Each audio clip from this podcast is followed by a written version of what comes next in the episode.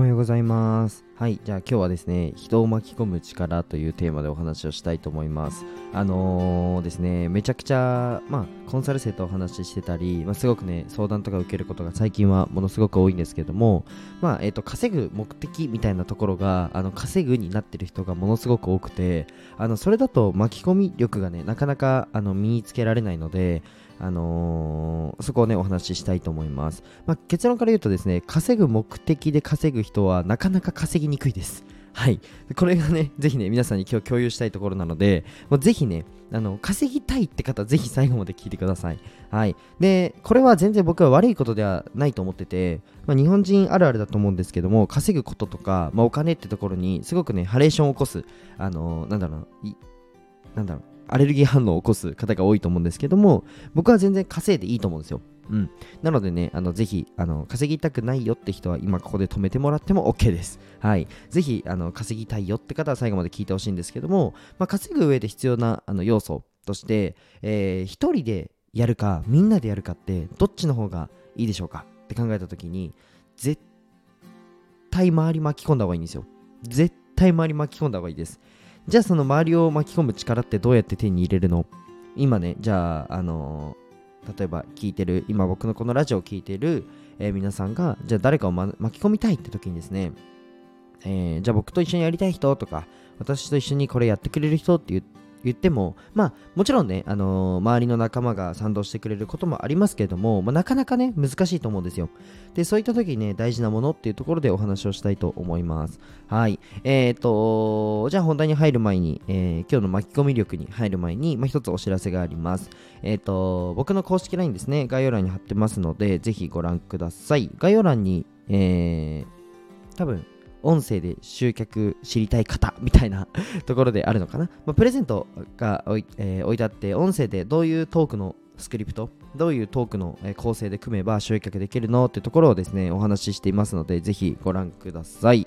はい、じゃあ本題に入っていきます。えっとですね、巻き込み力でしょ？巻き込み力で大事なのは、マジでビジョン、理念を持つことですね。はい、ここがものすごく大事です。あ、またね、そんな綺麗なことねって思ってる方いると思うんですけども、そうではなくて、えー例えば、じゃあ、皆さんに僕は協力を募るとします。協力をね、募るとします。その時に、僕が稼ぎたいんで力を貸してくださいって言ったらどうですかね勝手に稼いどけじゃないですか ぶっちゃけなのでえっ、とこれを達成するにはまあお金資金を集める必要がありますなのでお金をあの一緒に稼ぎに行きましょう。っていうのをどっちの方がえ前者後者はどっちの方がね巻き込めるかっていうところなんですけどもこれがやりたいから。まあこれがやりたいからっていうのも、えー、と自分にベクトルを向きすぎたらダメです。例えば僕が有名になりたいのでお金を稼ぎかせてください。これで稼いだお金で広告費回しますみたいなの言っても誰も多分来ないんですよ。ここがねものすごく大事であの自分がこれやりたいから自分がこうなりたいからっていうのだとあのビジョンでも理念でもないんですね。うん。例えば僕の会社で言うと、まあ、ビルドラムっていう名前なんですけどスウェーデン語で額縁って意味なんですね。で理念は個性輝く環境創造っていう理念なんですけどもえっと、コンサルティングもしっかり、えーアートの展示会もそうなんですけどもあくまでもお客様の個性を生かすための環境でしかないんですよ、うん、なのでそこの環境をじゃあ一緒に作りに行こう。でそのためにはお金が必要だったり人が必要だったり、えーっていうところがあるのでまあ全員がねえっ、と全員が全員個性をちゃんと自分らしく生きれるような社会にする。自分らしくうんと表に発揮できる。自分能力を発揮できるような社会にしたいっていう僕の理念があるんですね。まあ僕の会社の理念ですね。これがあるとうんと実際にあじゃあそのために動こうっていう風になるんですよ。うん。で僕もそうですよ。えっ、とビルドラムって組織に対してあじゃあ僕もそうやって動こうって社長自身も思えるんですね。これがものすごく大事でただ社長があの僕の取り分を大きくしたいんで あのついてきてくださいって誰もついてくるはずがないんですよ。そう。まあ少しね考えたりそれこそ投資のなんか番組とかあの最近はなんだ令和の虎とか、まあ、投資の番組とか見てる方とかはねあの多いと思うのですごくねえー、まあ面白いという面白いというか、あの結構エンタメ寄りで投資の番組を作ったりしてるなんか YouTube とかもあるので最近は見てる方多いと思うんですよ。でそういうの見てるとまあそうだよねって思うと思うんですけど、まあ、ビジネスといいますか、まあ、この人なんだろう社会のこの資本主義の基礎知識としてあの何か理念を旗を掲げてそこに対してチームで行くっていうところがまああの僕は株式会社だと思ってるので誰かを巻き込むっていうところはしっかりね、あのー、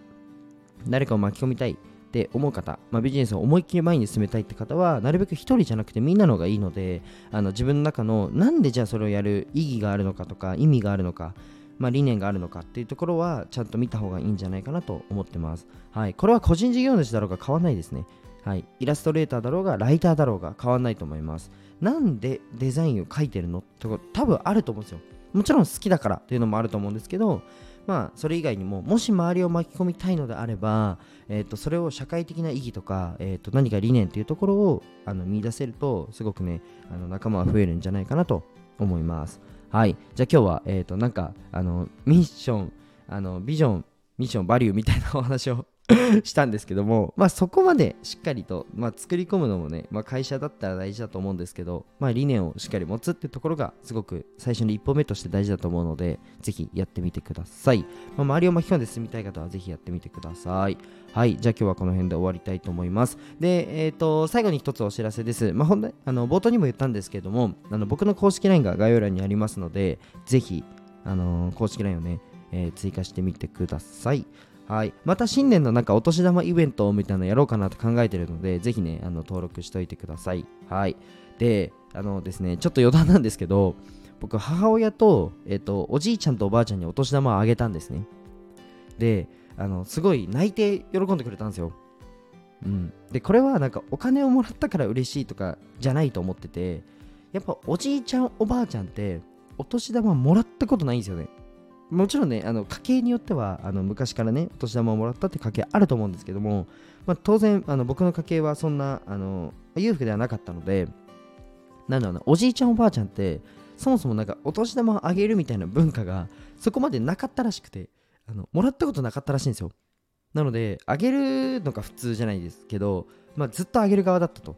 そう。で、えっ、ー、と、実際にね、僕がおじいちゃんおばあちゃんにお年玉、はいどうぞって言って渡したら、あの、すごい喜んでくれたんですよ。